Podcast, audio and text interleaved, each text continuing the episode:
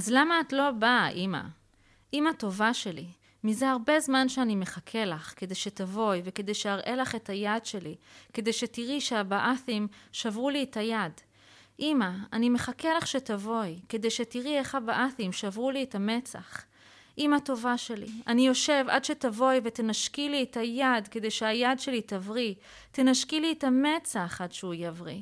אמא, מה את לא יודעת שאם לא תשאלי על הכאבים שלי אני לא אבריא? למה את לא באה? אלה הם דברים של ילד באיראן שנכתבו במסגרת עיתונות לילדים ולנוער בעשור הראשון למהפכה האסלאמית.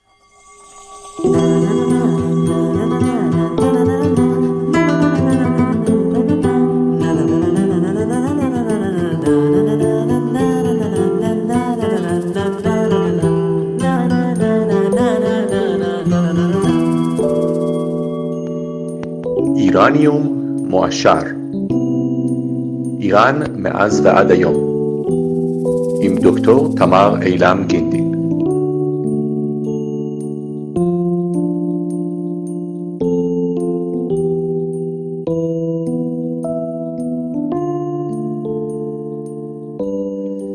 שלום עידו קינן. שלום דוקטור תמר אילם גינדין. שלום שרון ומזליאן לוי. שלום סוף סוף. כן, הקשיים פה מאחורי הקלעים. אורך התוכנית כאורך חבלי הלידה שהובילו לה היום. נראה לי שהתוכנית תהיה יותר קצרה מחבלי הלידה שהובילו אליה היום, אבל, אבל אנחנו כאן. אבל חייבות גילוי נאות לפני כן, אבל... שרונה מזליאן לוי אולי מוכרת לכם בתור דוברת הרשות לניירות ערך, או הדוברת הבאה של בנק הפועלים, אבל הדבר החשוב באמת שהיא עושה בחיים, הוא דוקטורט בנושא האינדוקטרינציה שעברו ילדי איראן בתקופת מלחמת איראן-עיראק. אני מדייקת? נכון, בעשור הראשון למהפכה האסלאמית, ובדגש על העיתונות לילדים ולנוער.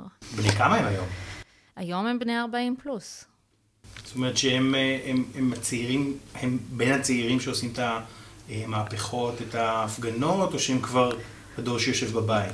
אני חושבת שכולם יוצאים לרחובות, הם חלק מהמחאה, אנחנו רואים יותר צעירים, אבל הרבה מהם, הרבה מאלה שבחוץ, זה הדור שלא ידע את המהפכה למעשה. נכון, ב-אלפיים ותשע זה היה בדיוק הדור הזה, ובדי האחרון זה היה אנשים יותר צעירים או יותר זקנים. אז אני שואל מה ההשפעה של האינדוקטרינציה הזאת על הדעות שלהם היום, על התפיסה שלהם, של ה... של המדינה, של הלאום, של הדת. זה הצליח? אז, אז זו שאלה מאוד יפה. המחקר שלי לא יכול לאמוד בעצם את מידת ההצלחה, כי בעצם התקשורת היא כלי כדי להעביר מסר. ואני חוששת, אמר, תסכים איתי, שהמלחמה היא זו שהצילה את המהפכה בעצם. זאת אומרת, גורם שליקד את כל... הציבור האיראני, העם איראני, זה קצת קשה לומר כשהוא מורכב מכל כך הרבה פלגים, והיו כל כך הרבה גורמים שביקשו לנחס את השלטון לעצמם לאחר עזיבתו של השאה, אז מצאו לעצמם את האויבים. כשיש אויב מבחוץ זה מאוד מלכד. בדיוק. כפי שאנחנו יודעים היטב.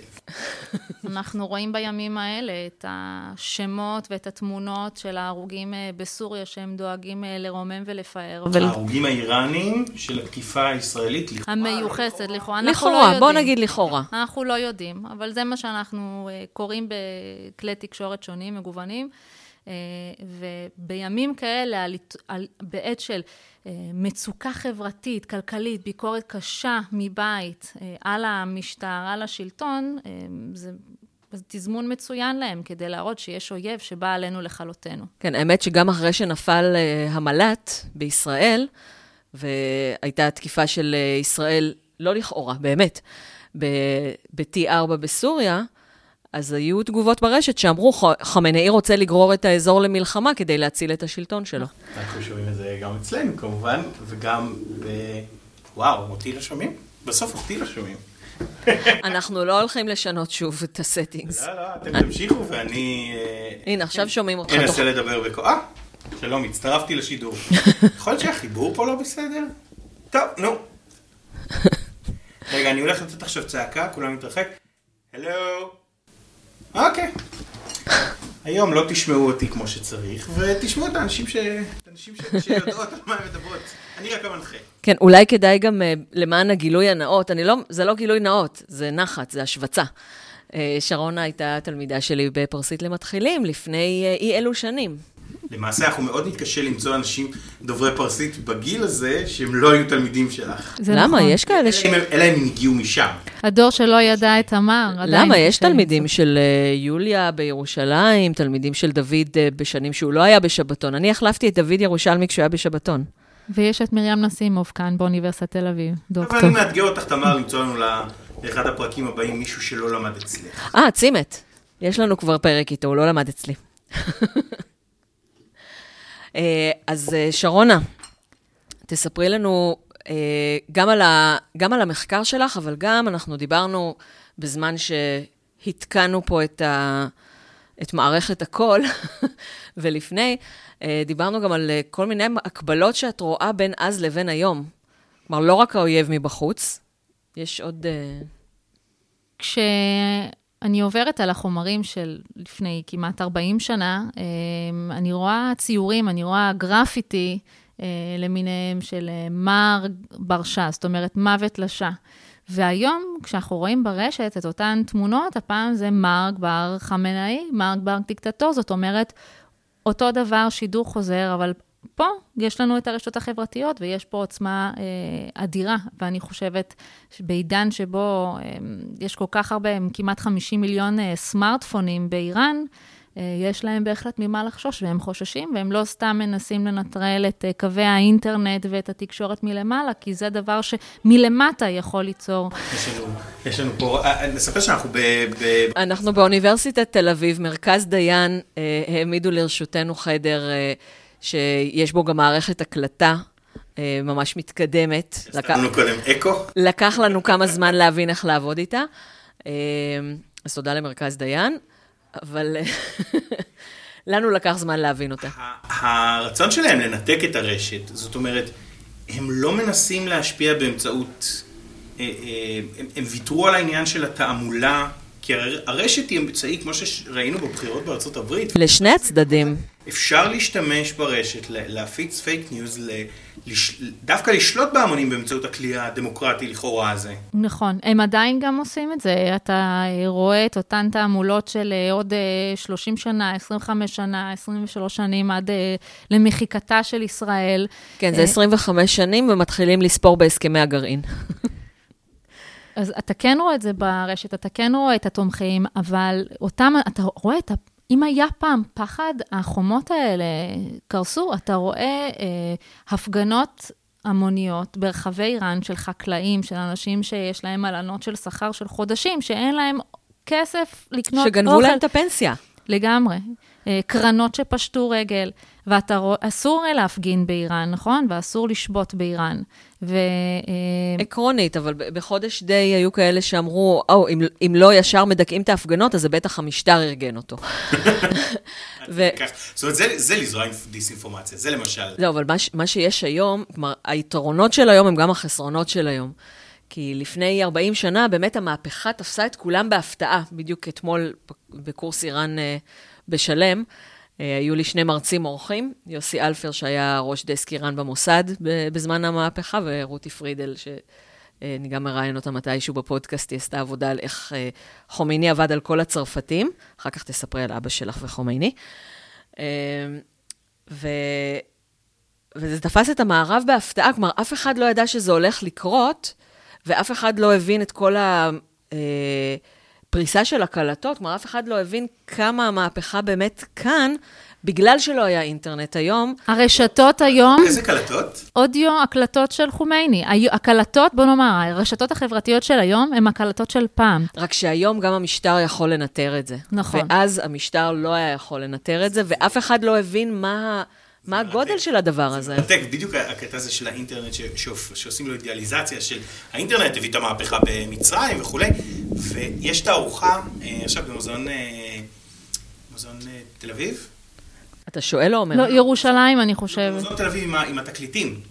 ברוסיה הקומוניסטית, אנשים רצו לשמוע מוזיקה של המערב, והשלטונות לא הרשו את זה, אז הם ייצרו לעצמם בתנאים מחתרתיים תקליטים על גבי צילומי רנטגן משומשים. וואו, וואו. צילומי רנטגן שכבר לא היה בהם צורך, היו חורטים את התקליט, מטביעים את התקליט על זה, עושים חור באמצע עם סיגריה. איזה אומץ. והיו מפיצים את זה ככה דרך ה... מסגדים. בדיוק מה שרציתי לומר.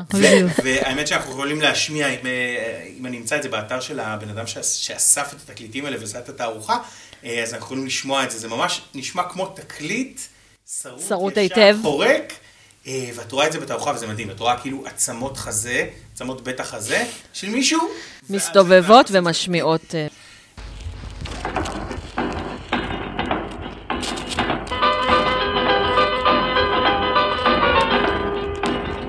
וברוסיה היה את הסמיזדד, שזה היה אלונים כאלה שחילקו, אם אני לא טועה, אלוני נייר ממש, ובאמת כאילו כל הטכנולוגיות האלה הקשות למעקב, האינטרנט, כל עוד אנחנו לא משתמשים בהצפנה, האינטרנט דווקא מאפשר לראות, אוקיי, אתה משתמש בטלגרם, אנחנו לא יודעים על מה אתה מדבר, אבל אנחנו יודעים שאתה מדבר, ואנחנו יודעים שאתה מסתיר. אתה גם יכול להצטרף לערוצים ציבוריים של מתנגדי משטר, של מארגני הפגנות. אתם רואים את המוג'הדין אל-חל כדומיננטי מאוד ברשת.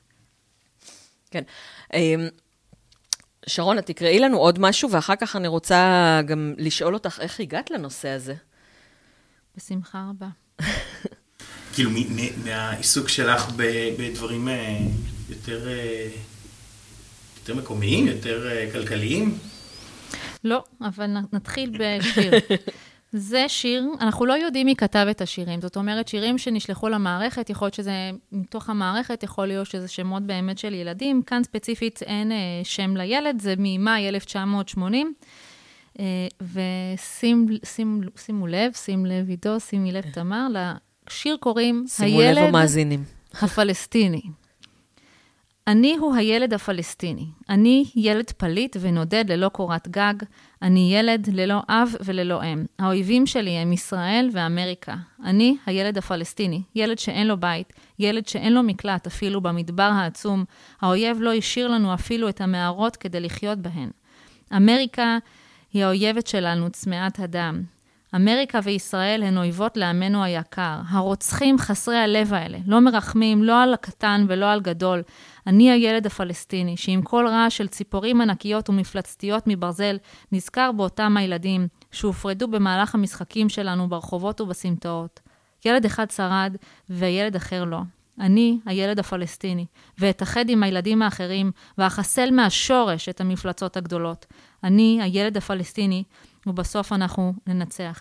עכשיו, עידו, אתה שאלת קודם כמה באמת זה השפיע על הציבור. תסתכל היום, הם קוראים בהפגנות שלנו, לא מעניין אותנו, לא לבנון, לא פלסטין, לא שום דבר, אנחנו רוצים את האוכל. נקה זה נלו בנון, ג'ון אמפדו יהיה איראן. זה התחיל בקרמנשה, עיר הולדתו של אבי, וזה בעצם הוכיח שכל הניסיון הזה לעשות תעמולה לא מחלחל. יש שאלה, אני במקור בפרסית השיר הזה, זה שיר ברמה שילד היה כותב או שזה מתוחכם מבחינת המשלב?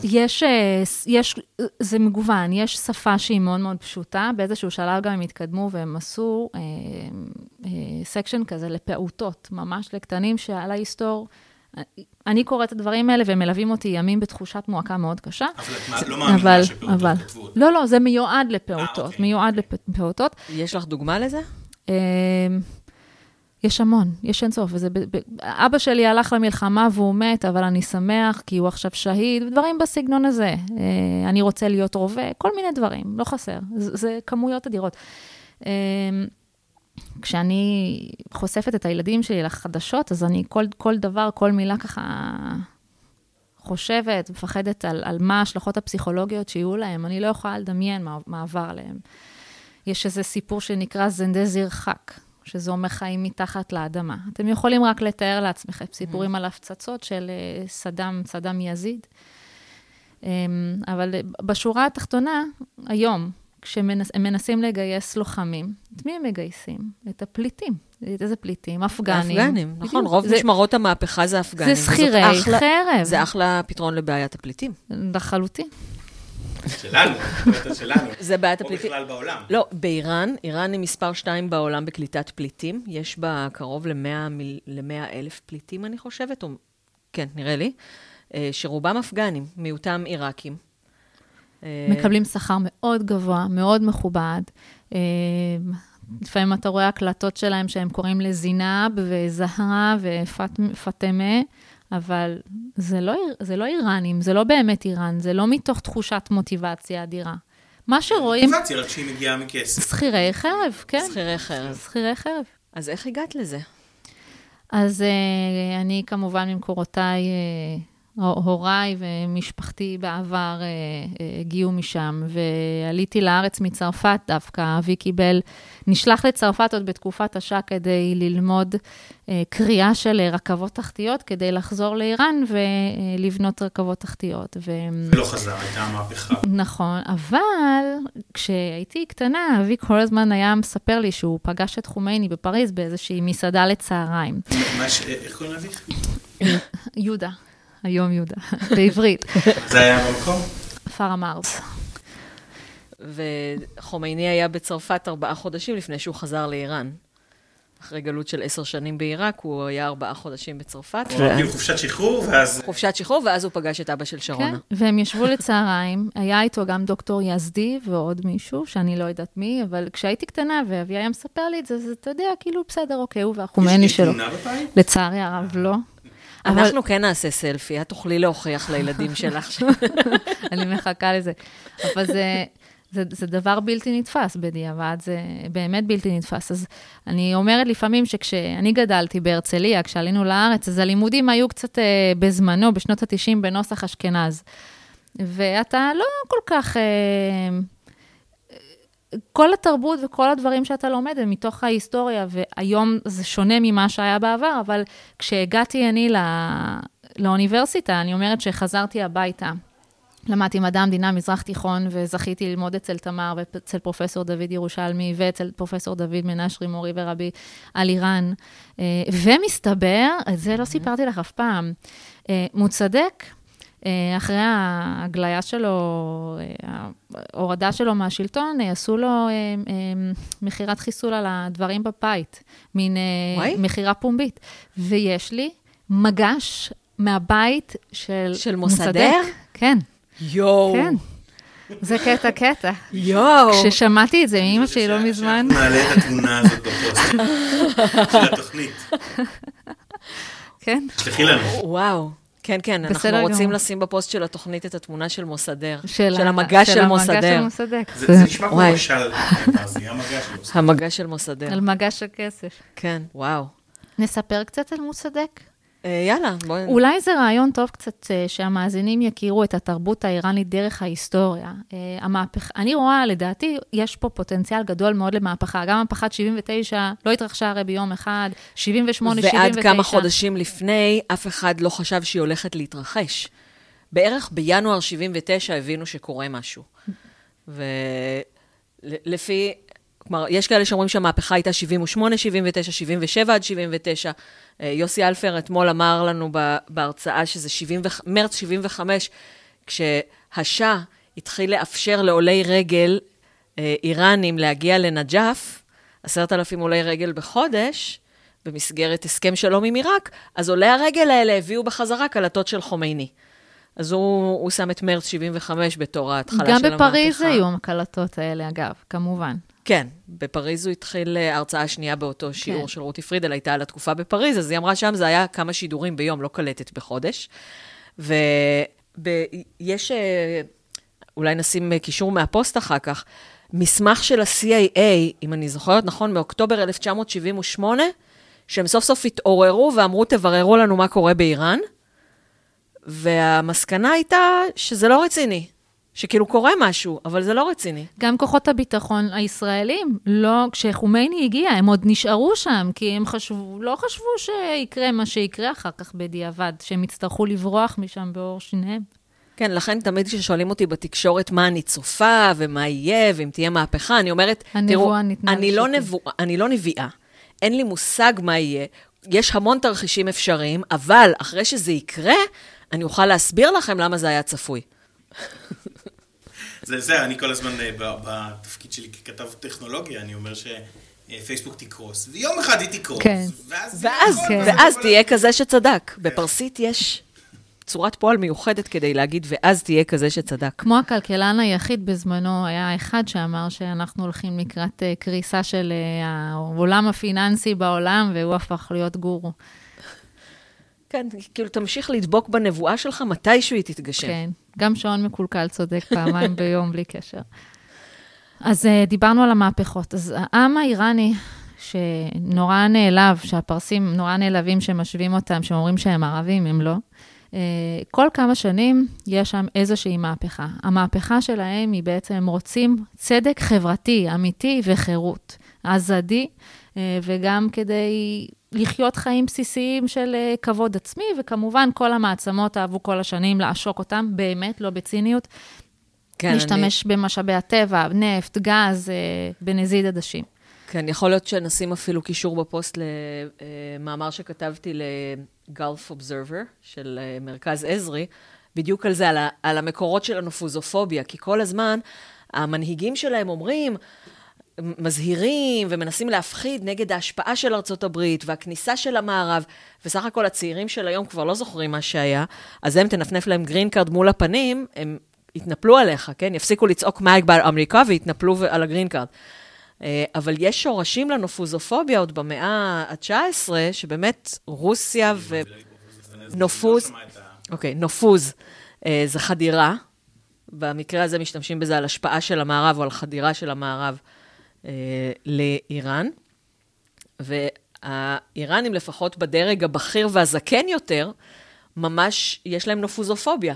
הם חוששים מהשפעת המערב, בגלל שכמו ששרונה אמרה, בריטניה ורוסיה ומאוחר יותר ארצות הברית, כל הזמן התערבו להם, והשתמשו להם באוצרות הטבע.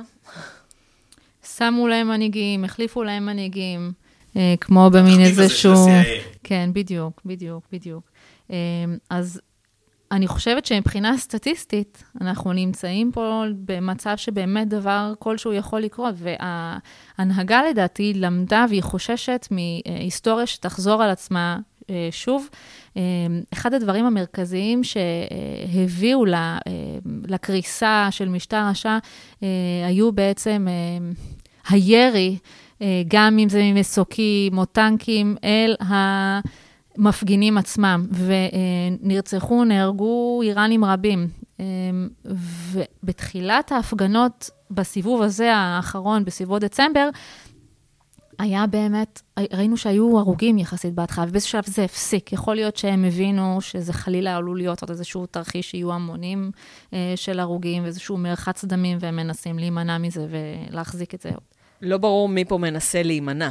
כלומר, האם זה השלטונות שמנסים להימנע? ו... או שזה המפגינים שמבינים שזה הולך לשם ולא רוצים uh, לאבד את חייהם. כי באמת מאז אלפיים ותשע אנחנו רואים כל הזמן פחות ופחות מפגינים בכל הפגנה, uh, כי אנשים uh, חוששים לצאת לרחוב. היה אז, לפני כמה שנים כבר, הייתה תמונה של תור לעוף, ואז מישהו כתב, איך יודעים שזה תור לעוף ולא הפגנה? כי אם זאת הייתה הפגנה, כולם היו בבית. אבל את רואה ברשת mm-hmm. אין סוף הפגנות, אספהאן נכון. באופן קבוע... כמובן שעוד דבר שמעיד על האומץ האדיר שיש להם היום, זה אומץ בלתי נתפס. הם מרססים בגרפיטי ומצלמים את זה בווידאו על הקירות, מרק בר חמנאי, מרק בר דיקטטור, ומעלים את זה לרשת. כן, בדיוק, סליחה. מחללים מסגדים. שורפים מוסדות דת, משרדים של בסיג'ים, של המיליציה, זה בלתי נתפס. אנשי כוחות ביטחון, בין אם הם מתנדבים או כאלה שבשלוליים, בכל זאת, לוקחים את הכרטיסים שלהם, את התעודות חבר, ושורפים אותם לאין מצלמה. רובם, כמובן, מבלי לגלות את שמם או את זהותם, אבל זה דבר שהוא... נכון, הווידאוים האלה של שריפת תעודות בסיג' זה... אפשר למצוא, אני אפילו דיברתי על זה באחד הפרקים הקודמים, ניתן קישור אחר כך מגוף הפוסט, אבל יש... הרבה סרטונים שה... שהבן אדם שורף את תעודת הבסיד שלו ומסביר למה. בוא, בואי נשמע את זה קטע כזה. עידו אוהב לעשות לי הרבה עבודה בעריכה. זה נכון. در حوادث اخیر فهمیدم که من محافظ دین ملت یا میهن نیستم. من فقط ابزار سرکوبی بودم برای نابودی هموطنانم و خواستهای به حق آنها. از من استفاده ابزاری شد برای حفظ قدرت روحانیت فاسد و قدرت طلب و تفاول ثروت کشورم. ما به چیزی ها فریب خوردیم. אז איך הגעתי לעולם הזה בכלל? אני התחלתי את העולם, הקריירה הדוברותית שלי מדובר צה"ל בעצם, והאהבה שלי הייתה תמיד לעולם הביטחון, למחקר הזה, וגם כמובן להתחקות אחר השורשים שלי. עכשיו, השילוב הזה של עיצוב תודעה ודעת קהל, וחיפוש אחר השאלה כל הזמן, מהי האמת? נורא העסיקה אותי. יש לי חבר שהוא אה, עכשיו זכה במ"פ מצטיין ביום העצמאות, שהוא בכלל מאומץ מברזיל.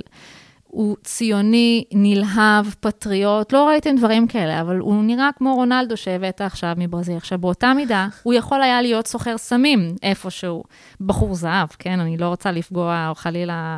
אילו היה גדל בסביבה אחרת. נכון, נכון, והוא גם היה יכול להיות מתאבד שיעי איפשהו.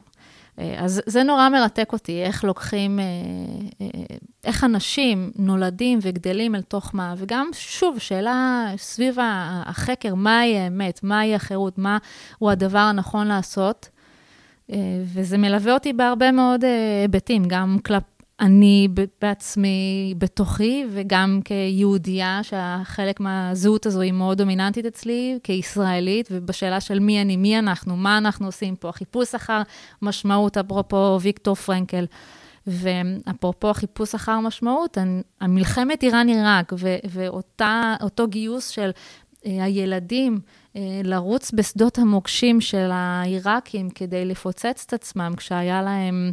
את אותם מפתחות מפלסטיק ש... שנתנו להם כמפתח לגן עדן, זה דבר שהוא הוא, הוא מדהים, ומעניין אותי לחקור איך זה קרה. כן, האמת, מיתוס מפתחות הפלסטיק, זה משהו ש... כלומר, זה, זה סיפור מאוד נפוץ. אני לא זוכרת, לפני כמה שנים מישהו אמר לי שזה לא נכון, ואז התחלתי להתחקות אחרי זה קצת. אף מפתח כזה לא נשאר. אז יש כאלה שום שיכול להיות שנתנו להם קוראן, ואמרו להם, זה המפתח לגן עדן, ואז מזה... נוצר, ה... נוצר מיתוס... קורן מפלסטיק. תוצרת סין.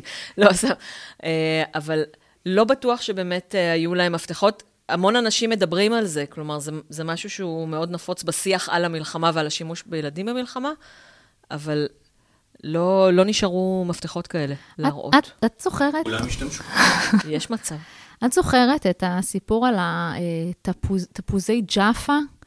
של תוצרת ישראל, שאחמדינג'אד, לא, שאחמדינג'אד חילק לתומכים שלו, והייתה סערה נורא גדולה סביב זה, איך הוא מחלק תפוזים של ג'אפה. תזכירי לי, אני לא זוכרת. אז מסתבר, ג'אפה זה מותג, אני חושב שהוא נמכר כבר, אני לא יודעת אם הוא שלנו. זה כבר לא מיפו. כן. ובגלל שהוא מותג, אז כנראה שהיה איזשהו חיקוי או משהו כזה מאיפשהו, באיזושהי מדינה שיבאו אותה, ופשוט הם חילקו את זה, והם לא ידעו שזה מזה, אבל זה היה ההקשר הישראלי בין אחמדינג'אד ששירת בעצם את האויבים. בסדר, הם גם משתמשים בטכנולוגיה ישראלית. כמו ווייז. שהם משתמשים בעגבניות שרי. עידו, הם משתמשים בווייז, אפליקציה חזקה. אנחנו דיברנו על ווייז, כמובן היה... העליתי ציוץ שלי. מה היה הסיפור עם ווייז? שהם אמרו שזה משמש לריגול אחר האיראנים, ושבמקום זה השתמשו באיזה... אה, וגם שבמקום משטרות שמו באיזה משמרות צניעות. הייתה את התוכנה הזאת, התוכנה שמאפשרת לעקוב אחרי משמרות צניעות ולהתחמק. כן, כן, כן, משהו עם גדש. כן. אז אגב, זה נכון, אנחנו כאילו...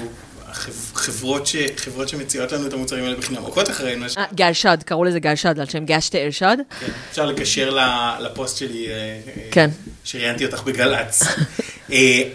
אז כן, זה נכון שזה אוקיי, ואנחנו לא יודעים אם נקבל את המידע הזה. אז האמת, זה כאילו פעם ראשונה שאני מקשרת באמת בין ה-day job שלך, בתור דוברת, לבין, שאני רואה את הקשר, לבין הדוקטורט. שגם עוסק ב... זה התחביב דעת קהל. תקשורת... בואו נגיד עיצוב דעת קהל. תמה רוצה להיות מנומסת. לא, יש כמובן הבדל בין חברות דמוקרטיות ללא דמוקרטיות. בדיוק סיפרתי קודם לתמר, כשהיו את ההפצצות הכימיות באיראן של עיראק, אני זוכרת... את התמונות בטלוויזיה בפריז של הגופות, של, של ההרג ואיך שהם נראו. אחד ה, בעצם זה אחד הזיכרונות הראשונים שלי. וזה הותיר בי חותם כל כך חזק ועמוק, שאני חושבת לעצמי, לא יכולה אפילו לתאר לעצמי מה עברו אותם ילדים שעברו את אותה, קיבלו את אותה מסה ושפכו להם את אותה בלי סוף סיפורים ותיאורים מזוויים, כמו בן אדם שם סיפור על איזשהו איש זקן שהלך ברחוב והלך ופשוט ירו בו ונשפך לו המוח, ודברים בסגנון הזה ככה... עיתונות ילדים. כן, בדיוק. זה נורא מה שיש באינטרנט. אז, אז ממש הייתה שם תעמולה ברמה של אה, להסניע לילדים את כל מה שהוא הוא, הוא האויב של המהפכה. שזה שע, ארצות הברית, וכמובן להנחיל, זו מדינה איסלאמית עכשיו, אז פרקים מתוך הקוראן, וסיפורים על האימאמים שלהם, האימאם סדק, אותם סמלים, על כל מיני אייתולות. אפילו אתה רואה ש... יש להם בולים חדשים, אז הם עושים תחרות על איסוף בולים בתוך העיתון. בתוך התשבצים, אתה רואה תשבצים שהם שואלים מי הוא הנביא הראשון. ומה שמעניין גם, זה שהם מדברים הרבה גם על סיפורי התנ"ך, כי בעצם הם מאמינים בכל ה... כי זה חלק מהקוראן. בדיוק. איך הם ישבים את זה באמת עם ה... חוסר החיבה העז לישראל. אין להם בעיה עם יהודים, יש להם בעיה עם הישות הציונית, ואם היום אני רוצה להוציא דרכון איראני, אין שום בעיה עם זה, כי... כי יש לך אבא איראני. כן, ואין דבר כזה מדינת ישראל, כן? אז אני יכולה איך שגרירות איראן בירדן כזה. יש שגרירות בירדן? אני לא יודעת. בטורקיה. היא תשארת שם, נכון? זאת אומרת, את לא חוזרת. ויש לי כל הזמן סיוטים.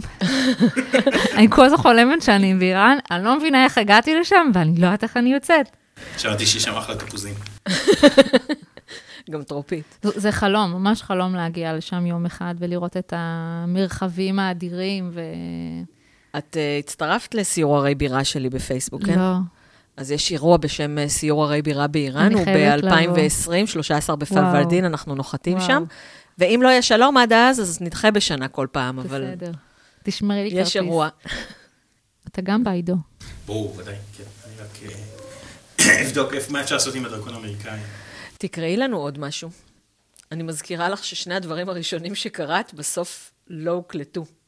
אז דוגמה לצוואה של ילדה בת שמונה, שוב, ילדה בת שמונה, כיתה ב', בן שלי שיהיה בריא בכיתה ב', הוא מאוד אינטליגנט, אבל אני לא חושבת שהוא יוכל לכתוב דברים ברמה כזו. בכל מקרה, אני... אני מקווה שהוא גם לא חושב דברים כאלה. אני מאוד מקווה. תקשיבו, לא כדאי להשאיר צוואות לרגע האחרון, זה יפה שיש להם חינוך, מודעות ל... אפרופו חינוך פיננסי, כן, כן. שמה מרים רזאווי, בת שמונה. רזאווי. רזאווי. אני רוצה להפוך לשהידית. אם אהפוך לשהידית, אל תפקו עליי. בחו על השהידים שגופם נשרף וגופתם לא נמצאה. אני מבקשת מכל האימהות שישלחו את ילדיהן היקרים לחזית. החזית היא מקום טוב מאוד אם אהפוך לשהידית. מסרו ברכת שלום לאימאם חומייני היקר ואמרו לו שנלחמתי בצדם ובאמריקה והפכתי לשהידית עבור האסלאם. אחים ואחיות יקרים, התפללו עבור האימאם חומייני תמיד. הו, אלי, אלי, שמור על חומייני, עד המהפכה של המאדי. מה אתה אומר, עידו? אני רציתי לדעת, במדינות טוטליטריות, בדרך כלל המנהיג הוא הסמל, הוא ה... הנה, חומייני. עכשיו אני תוהה, אם במקרה הזה, המנהיג היה באמת הפטיש של הדבר הזה, או הדת, או אללה. נגעת בנקודה מצוינת, כי כשאנחנו מדברים על פה זו מדינה בעצם אוטוריטרית, שהיא בעצם נוספת אכן סביב דמות של מנהיג. הוא דמות האב, והוא זה שמוביל את כולם. הוא האבא והאימא, ואתם רואים כאן סגידה אליו. עכשיו, הוא בעצמו הפך את עצמו, שאנשים סביבו הפכו אותו לסוג של אימאם. גם זה שקוראים לו אימאם. האימאמים ל-שנים עשר נביאים שירשו את מוהמד. שיש להם את, את הניצוץ האלוהי. כן, וכאילו... והם לא טועים אף פעם. לא אמור להיות יותר. ופתאום יש עוד אימאם. עוד לפני שהופיע האימאם הנעלם, שעדיין מחכים לו, שזה האימאם ה-שתים עשרה, מהדי. אחמדינג'אד אפילו בנה לו אה, אה, כביש מסוים, מסלול מסוים, אה, למקום שהוא אמור להופיע. כן, אחמדינג'אד אה, מאוד, מאוד, מאוד בקטע שלו. כן. מאוד, מאוד משיחי. אה, אבל חומני הוא עלה לדרגת... אה... חומני עשה בעצם מהפכה בשיעה. השיעה הרי באופן כללי היא פסיבית. יש גם איזשהו אלמנט שנקרא תקיה, ששם אתה... יכול גם לשקר כדי לשמור על ה... כדי להסתתר, כדי להגן על עצמך, והם לקחו את זה למקום מניפולטיבי אחר, שאנחנו לא נמתין ונחכה עד שהמשיח, המעדי יבוא, אלא אנחנו נפעל כדי להביא אותו. ובאמת, בתקופה שחומני נפטר, אתה רואה... הלך, הוא המשיך בדרכו. הלך. כמו ש... איך אומרים? הלך לעולם. הם אומרים רהל. הלך לעולם. רהל, הוא נסע. אז אנחנו רואים אבל לאומי, דרמטי, והדברים לא היו... בוכים צפון קוריאה כאילו? כן, לחלוטין, לחלוטין. זה שבר. מלפתי מדרגות שהוא נסע... לא. זה שבר. יש איזשהו, יש גם עוד איזשהו שיר נורא קשה. הכמות של החומר היא אדירה, שאמא, אני אוהבת החיבוק שלך, אמא, אני אוהבת הדמעות שלך, אבל אני אוהב שאת מירה אותי בבוקר וכו' וכו', אבל, אבל יותר מהכל אני אוהבת את השהדת, את המוות למען האל וחומני, דברים שאתה אומר, מה זה? קשה לי לדמיין שמישהו יכתוב את זה, אבל גם אם הוא כותב את זה, איך הגעת לזה? וגם זה שהם מפרסמים את זה. זה, זה דבר מוטרף. עכשיו, אז לא הייתה טלוויזיה כמו היום, או רדיו, או רשתות חברתיות, זה כל מה שהיה להם. אז, ו, וידוע על ילדים שבאמת... השתהדו. לא, היו ילדים שהשתהדו, זה ידוע שהיו ילדים כן. בשדה הקרב. השאלה אם... אבל בטח לא מבחירה, יותר uh, גויסו. לא, הם גויסו, הם באמת חשבו שכאילו יש להם מפתח של גן עדן, שלא ברור אם זה היה מפלסטיק או מקוראן, uh, אבל... יש דרך לבדוק מה ההשפעה של האינדוקטרינציה הזאת, מבין כל הדברים האחרים של עיתונות הילדים? אני חושבת שזה יותר בדיסציפלינה של אולי מדע, מדינה וסוציולוגיה, mm-hmm. אבל הגישה לשם כמובן, אין לי איך, איך לפנות ולחקור ולדבר עם איראנים שחיים שם, או כבר לא mm-hmm. חיים שם, כדי לראות. זה יותר לכיוון שלה. המחקר שלי הוא הצהרת כוונות. האופן שבו הם ניסו למסד את, להשריש בעצם ולהגן את המשטר החדש ואת השלטון, ו, ולוודא שהם מבצרים אותו. אפשר באמת לראות בטקסטים האלה ממה הם פוחדים? כי הרבה פעמים כששמים דגש על משהו, סימן שפוחדים מה... כמובן, עיראק, איראן, אמריקה, ארצות הברית, מדברים גם על ג'יהאד טוב, לא רק שהדת של, של הקרבה עצמית, אלא החקלאים, שזה מעניין... ג'ה, מה... למשרד החקלאות לא קוראים וזרת, שזה משרד ממשלתי, קוראים ג'האד כשבל וואו, זה. וואו, בטח עד זה... היום. זה עד בטח היום. מאה, זה בטח מאה. כן. ג'האד זה ג'יהאד, זה מלחמת קודש, אבל למשרד החקלאות לא קוראים משרד, כאילו כמו מיניסטריון, לא קוראים משרד החקלאות, קוראים ג'יהאד החקלאות. זה כמו שהמשרד לאיכות הסביבה, הפך למשרד להגנת הסביבה, ואני חושב שהשלב הבא יהיה שונה, שונה. תקיפת הסביבה. עם החקלאים האומללים היום, שאין להם מים, והם לא מצליחים להתפרנס. רגע, רגע, זה לא היה שר החקלאות הישראלי שארגן תפילה המונית למען הגשם בכותל? וזה עבד. אפרופו שהדת... כן? כן. לא, הרעיון, עידו, הרעיון הוא אחר. הרעיון הוא להפסיק את התלות מבחוץ, ולהצליח לספק את התוצרת האיראנית פנימה. להפוך להיות אוטוטרקים. כן, כן. כי הרעיון הוא שיש את המדכאים ואת המדוכאים. המדכאים כמובן, ארצות הברית, ישראל, בריטניה, רוסיה וכולי, המעצמות, אנחנו שטן קטן. ואחת הסיסמאות של המהפכה האסלאמית הייתה נשארי, נערבי, ג'ומהורי אסלאמי. לא מערבי, לא מזרחי, רפובליקה אסלאמית. כן.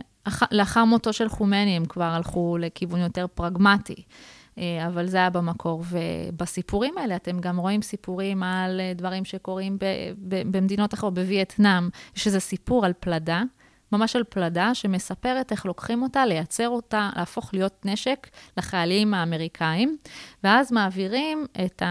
הפלדה עוברת בעצם, היא במטוס, לא יודעת איפה, היא פותחים את הדלתות, והם רואים שהם בווייטנאם. החייל האמריקאי בא לראות בווייטנאמי, אבל הוא, הפלדה שהפך להיות נשק, שם מעצור בנשק כדי שהוא לא יירה בו. זאת אומרת, אתם רואים את זה מכל כך הרבה כיוונים, הם השקיעו, שמו פה כאן מחשבה. זה נשמע פה כמו פרודיה על מדינה טוטליטרית. כאילו זה היסטרי לשמוע. טוב, פרודיות מבוססות על אמיתות. עוד דברים שרואים. וואו. עוד דברים שרואים. יש סקשן של תלמידים מצטיינים. שמים תמונות של ילדים מצטיינים. אבל מה קורה? כששמים בנות, לאורך הזמן, כבר הם עם החיג'אב.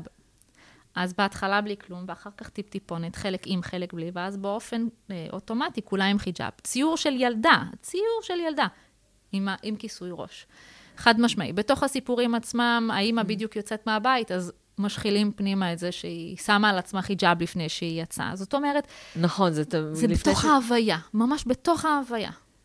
נכון, חלק מהזה של יצ... חלק מהתיאור של יצאה מהבית זה שלו קולה קד, או שמה על עצמת שדול ויצאה.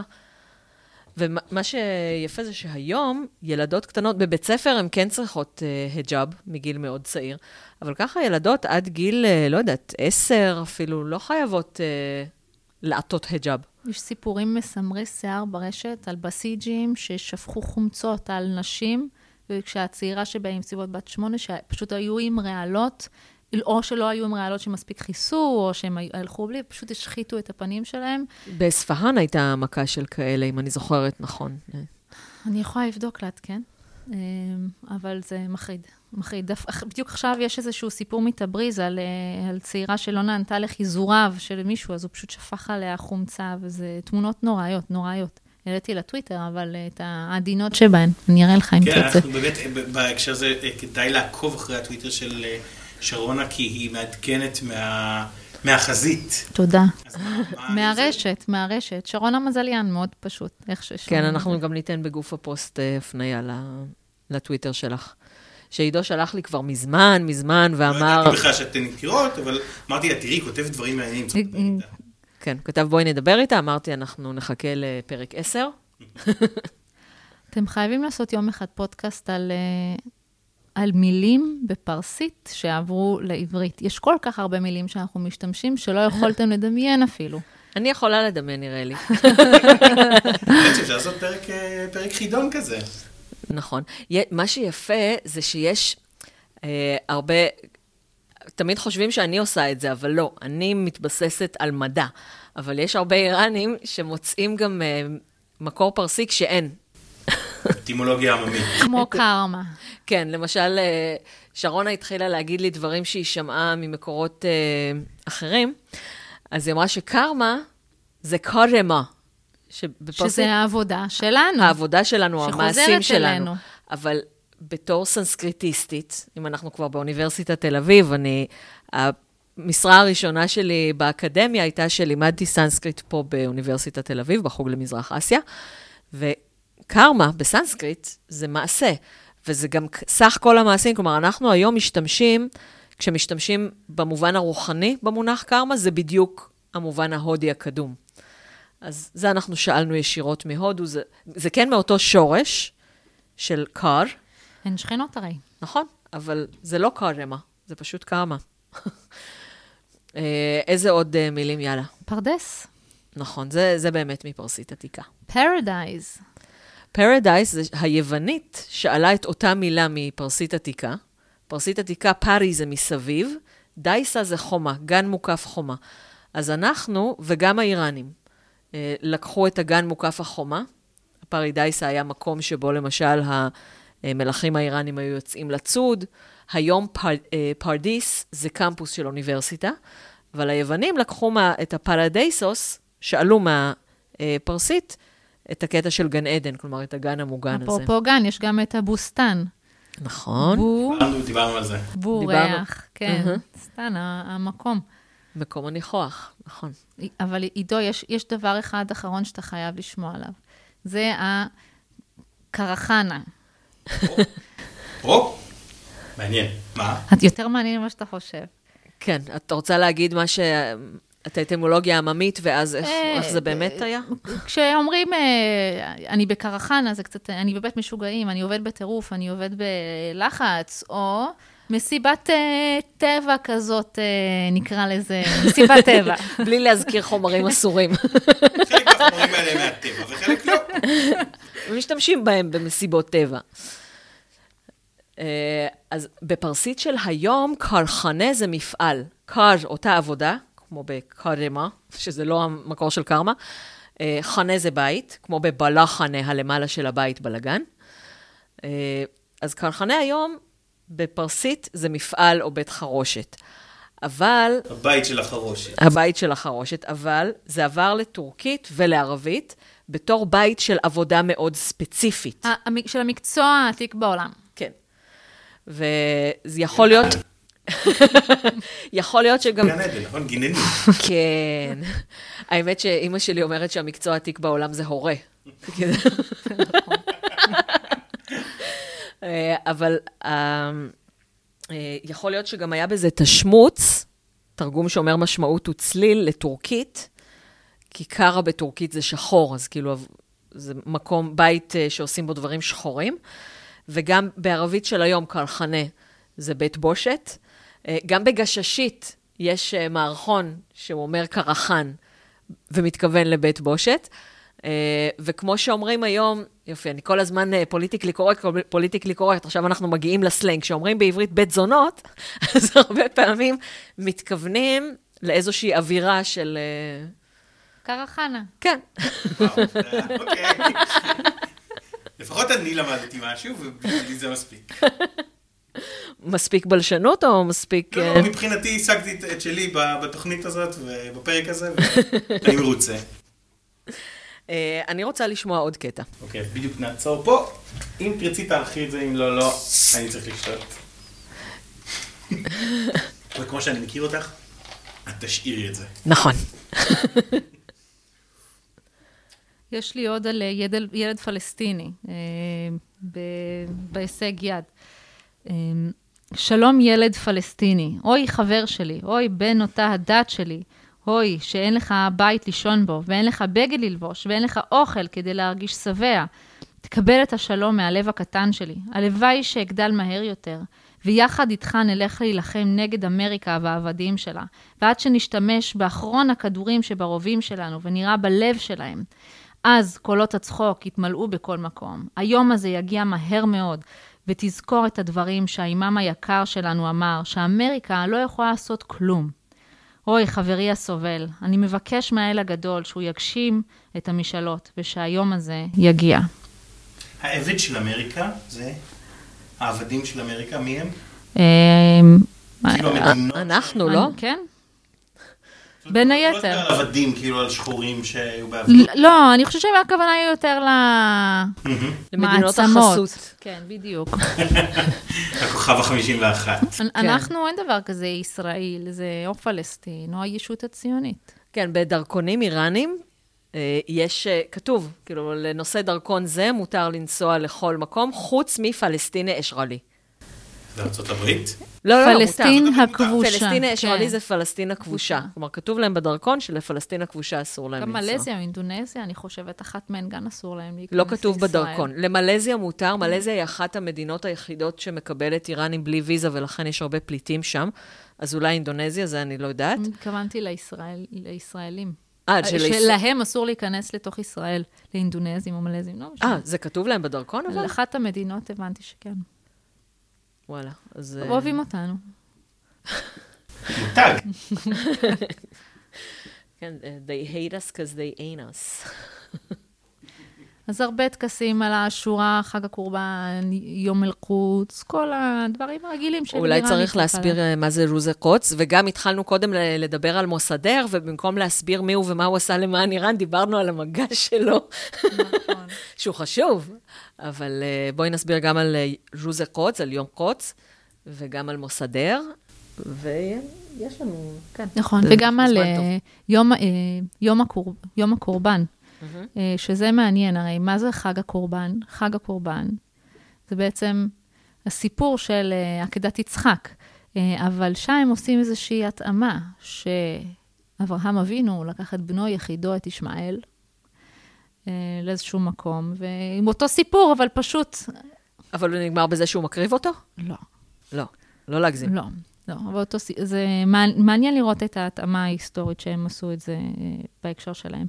מוסדק היה בעצם אבי הלאומיות המודרנית במובן מסוים של האיראנים, שביקש להחזיר את משאבי הטבע של האיראנים לאיראנים, אשה, האב, סולק, ובאיזושהי מהפכה הוא הצליח בתקופה מסוימת לחזור לאיראן, בעצם להיות ראש הממשלה, אבל ה-סי איי איי התערבו ולא אהבו את העבודה שלו, ואת עצם זה שבאמת הוא השתלט כאן על מקורות הנפט, והדיחו אותו, והביאו לפה בחזרה את בנו של השעה, מוחמד רזה שעה, תמר בטח תצא. ב-אלף תשע מאות ארבעים ואחת, כשרוסיה וארצות ובריטניה היו צריכות את איראן, בשביל המלחמה, אז הם פשוט כבשו את איראן, הם קראו לזה מסדרון או משהו כזה, לא קראו לזה קולוניה.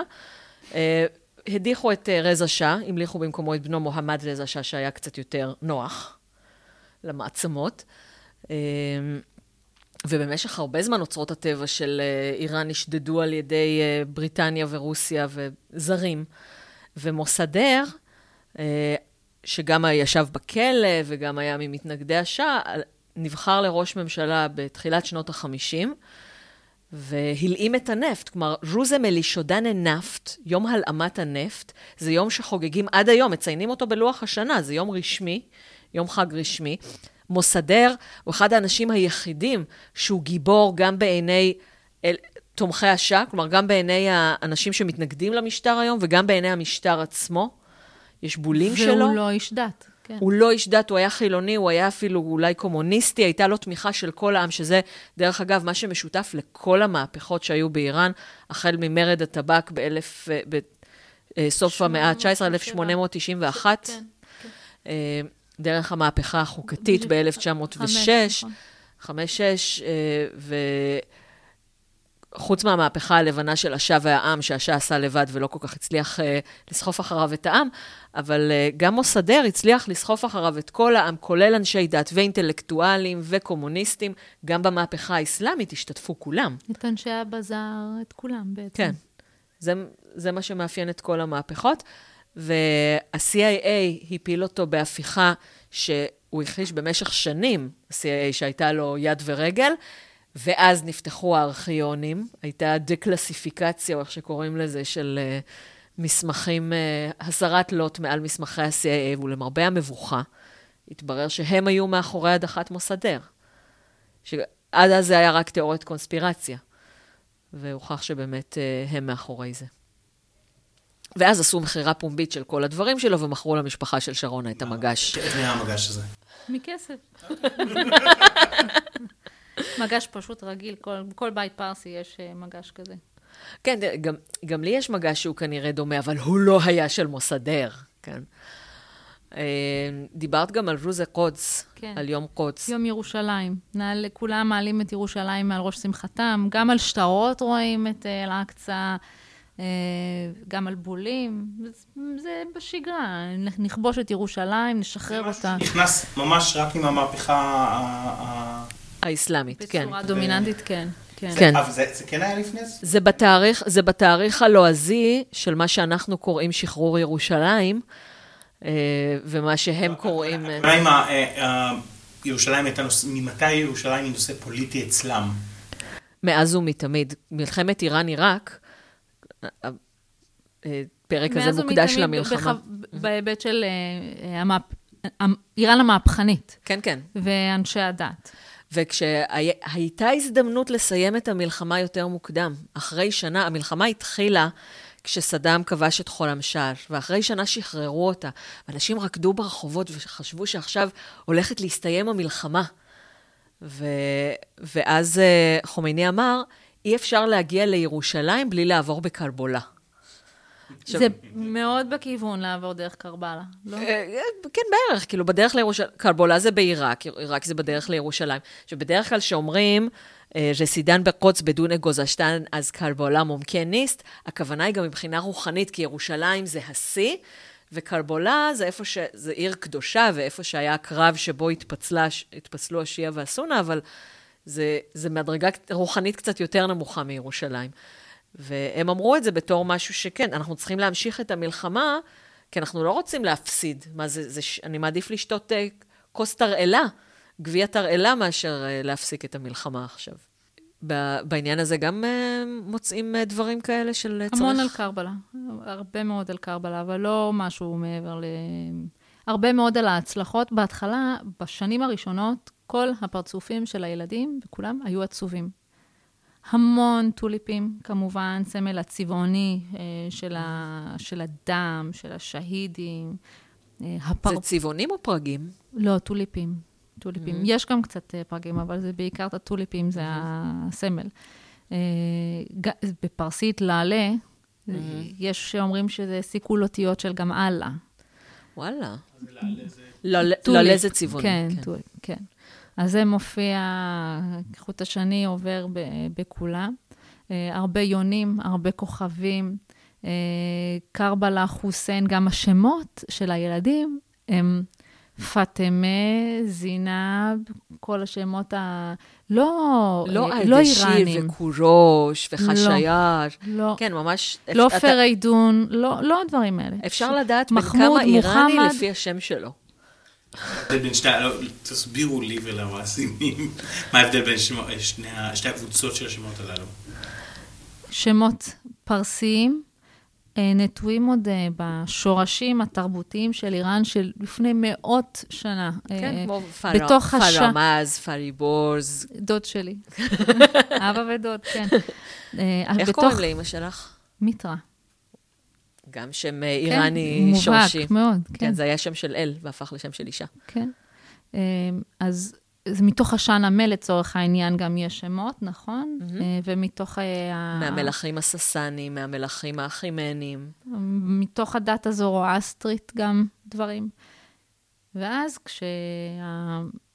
בוא נאמר, יש גם אלמנטים, כמובן, מתוך דת האסלאם של מוחמד תמיד זהה ועלי וחוסיין וחסן. מוחמד מוסדר. מן הסתם, כן, כן. ורזה, מוחמד רזה שעה. נכון, עבדול חוסיין, עבדול חוסיין הסרדרי, שהיה עליו הפרק הקודם של יום השואה.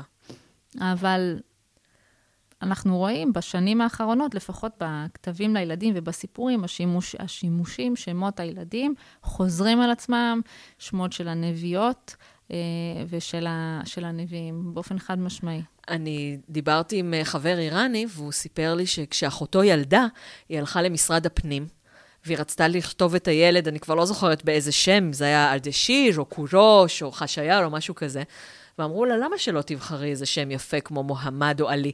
אז הבחורה הזאת צעקה עליהם, וכן נתנה לילד שלה שם איראני, אבל יש, פקידי משרד הפנים מנסים לשכנע מדהים. את ההורים לתת לילדים שלהם שמות ערביים. אז אני רוצה לספר על סיפור של שקד אורבך בהארץ לפני, בשנה שעברה, שמשרד הפנים מני הורים, או אפילו אוסר על הורים לקרוא, לתת לילדים שלהם את השם משפחה כהן, אם הם ילד, ילדי מבחנה הפריה מלאכות. מה? מכיוון ש... אם הילד הוא לא באמת הבן של האבא שלו שהוא כהן, אז הילד הוא לא כהן, ואם יהיה לו... רגע, אבל הבחנת, אבל הפריית מבחנה זה בדרך כלל כן, מתרומת זרע? אם זה תרומת זרע, סליחה. אז אם הילד... אם לאמא קוראים כהן והילד... אם האמא לא כהן והאבא כהן, אז הם לא יכולים לתת לבן שם משפחה כהן, כי אז יחשבו שהוא כהן והוא לא כהן. לא, אבל נגיד חד הורית שקוראים לה כהן. אני לא, אני לא יודע את הדקויות. ועושה מקבלת תרומת זרע. אבל המדינה לא, את לא יכולה להחליף את השם שלך לכהן. כאילו, יש, יש איזה סיפור שה, שה, שהקטע של הכהנים שצריך לשמור על השושלת, הטהורה, אז המדינה מתערבת כדי לשמור על השושלת הזאת, גם ברמה... תורת הגזע, מה זה?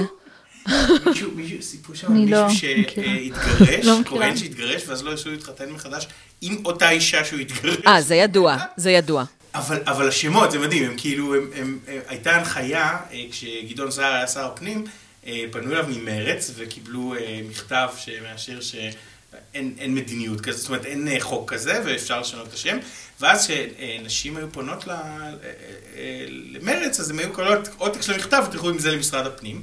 אבל עכשיו דרי שר הפנים, וה... והמדיניות הזאת נחפת. כן, כן. יואו, איזה מוזר. אתם יודעים, אה? כן. אני מנועה מלהתייחס לנושאים פוליטיים. כן. זה, זה ששם משפחה זה נושא פוליטי. זה כבר... אז לפני שאנחנו נפרדים, כן, אנחנו נפרדים, אנחנו קרובים. כן, אנחנו כבר מתקרבים לשעה. שני דברים. דבר ראשון, היה עוד שיר, השיר השני שקראת, ובסוף הקלטנו על זה. אני רוצה, אוקיי, אני רוצה לקרוא אותו, וגם אנחנו מסיימים כל תוכנית עם שיר של קיוסק. אז אם יש לך, לצערי, הג'יאדת הסטשיח היה יכול להיות הכי מתאים לפרק הזה, כבר היה בפעם הקודמת, כי אוהד מאוד אוהב את השיר הזה. אז אם יש לך שיר מועדף של קיוסק, ואם לא, אז... אני חשבתי על תשמור על העולם ילד. זה לא בדיוק שיר פיצוצייה, כן, אבל... זה גם לא בפרסית, אבל בגלל שאתה האורחת שלנו, אנחנו... יש עניין של זכויות יוצרים בפודקאסטים? כן. אנחנו יכולים להגיד, לבקש מהמאזינים להאזין לשיר הזה. כן, אנחנו נקשר מהפודקאסט לתשמור על העולם ילד, ונשים משהו של קיוסק אחר שמתקשר לה. בואי נסיים עם איזשהו... כי קיוסק זה בינלאומי, ויש לי רשות מהרש סובהני הסולן שלהם להשתמש בחומרים שלהם. אז כמובן, תודה רבה שהערכתם אותי. זה, זה תחביב שלי, הדוקטורט והחקר הזה והציוצים שלי. אני, בעתיד אני מניחה שיהיה לי הרבה פחות זמן להתעסק בזה. עכשיו אני קצת בחופש הזה, כן, קצת יותר. יש לנו קבוצה של חוקרי מזרח תיכון, שכתבתי במזל טוב לשרונה, כשהיא קיבלה את המינוי של, של דוברת בנק הפועלים, ואז מנשרי כתב, אני מאוד מקווה אבל שלא תשכחי את הדבר החשוב באמת, שזה הדוקטורט שלך. זהו, אז תודה לשרונה מזליאן, תודה לדוקטור תמר אלעם גינדין. תודה לעידו קינן, תודה שוב שרונה. תודה לשניכם, היה כיף. אני חושבת שאנחנו צריכים עוד פרקים איתך, כי יש המון המון דברים שלא הספקנו, ואת... לא יהיה זמן, תמר. אוי, כן, כשתהיי דוברת, אז לא יהיה זמן, אה? אנחנו נדאג לזמנים של מנוחה בעולם הבנקאות. בואי אלייך למשרד ונעשה פודקאסט מהיר. מיני פודקאסט. תודה רבה. תודה רבה. אנחנו נפרדים עם שיר. עם שיר על רובה של חביב פקיניה. אני לא יודעת אם אני מקריאה את השם נכון. אה, פקיניה? כן, כן. פי קו יוד היי נון יוד אלף? כן, את משהו תמר. פקיניה. כן, מה זה אומר? אולי גם ניתן קרדיט למתרגם של השירים? זה אני, אני חושבת שתרגמתי. אוקיי. אז זה בין שתים עשרה מיארד ביל. אמא, תני לי את הרובה שלי. כי היום הוא יום הקרב, יום הקרב ברשעים, יום הקרב באנשים המנותקים מהאל, יום המלחמה עד הניצחון. אמא, תני לי את הרובה שלי, שיקח חלק במלחמה הקשה הזאת. יהיה לי חבר ומלווה. אמא, תני לי את הרובה שלי, עד שאפתח באש אל ליבם של הבעתים, ואני אשמיד אותם, את האויבים. אמא, תני לי את הרובה שלי. עכשיו הוא יום הקרב. دستارو ماشه مغزا تعطیلات مشتا بسته دهنا بازه رسید سعادت بگفتی فرشته اومد تندر و عزیز شب درازه با شمع مرده دنبال نورم میگن خورشید ته یه غاره جنون ملی تقدیس ظلمت تاریکی هماری انفجار غمار آخر همه روی هیچ تقدیر بد عکسش رو ماهه اسیر نفرت محروم نفرین عشق و آواز هر دو گناهه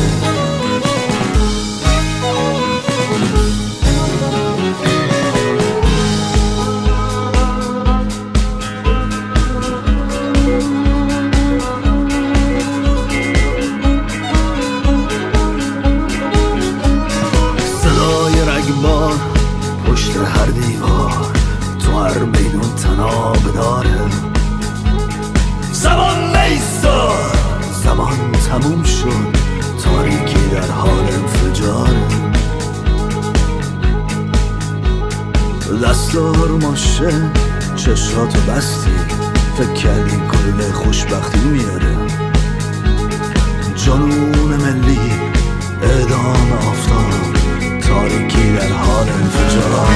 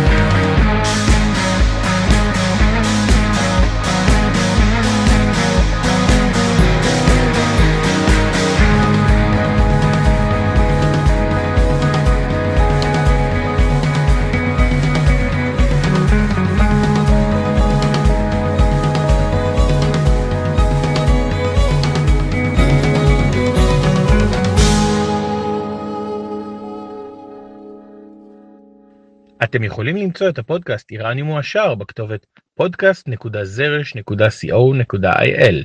אימייל ליצירת קשר איראניום אט זרש נקודה סי או נקודה איי אל.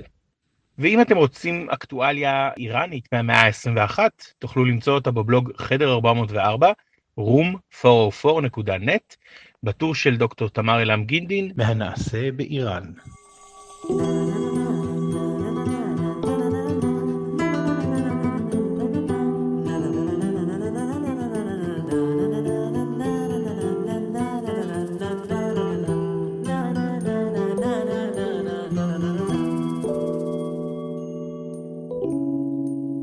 איראניום מועשר, ההסכת פודקאסט של דוקטור תמר אילם גינדין, מנחה עידו קינן, אורחת באולפן שרונה מזליאן לוי, נעימת פתיחה וסיום, עיבוד של ברק אולייר להמנון אי איראן, קריין פתיח וסגיר נתנאל טוביאן, קריינות קרדיטים ותרגום צבעת השהידית, עוזר המחקר של שרונה אשל מור, שזה אני.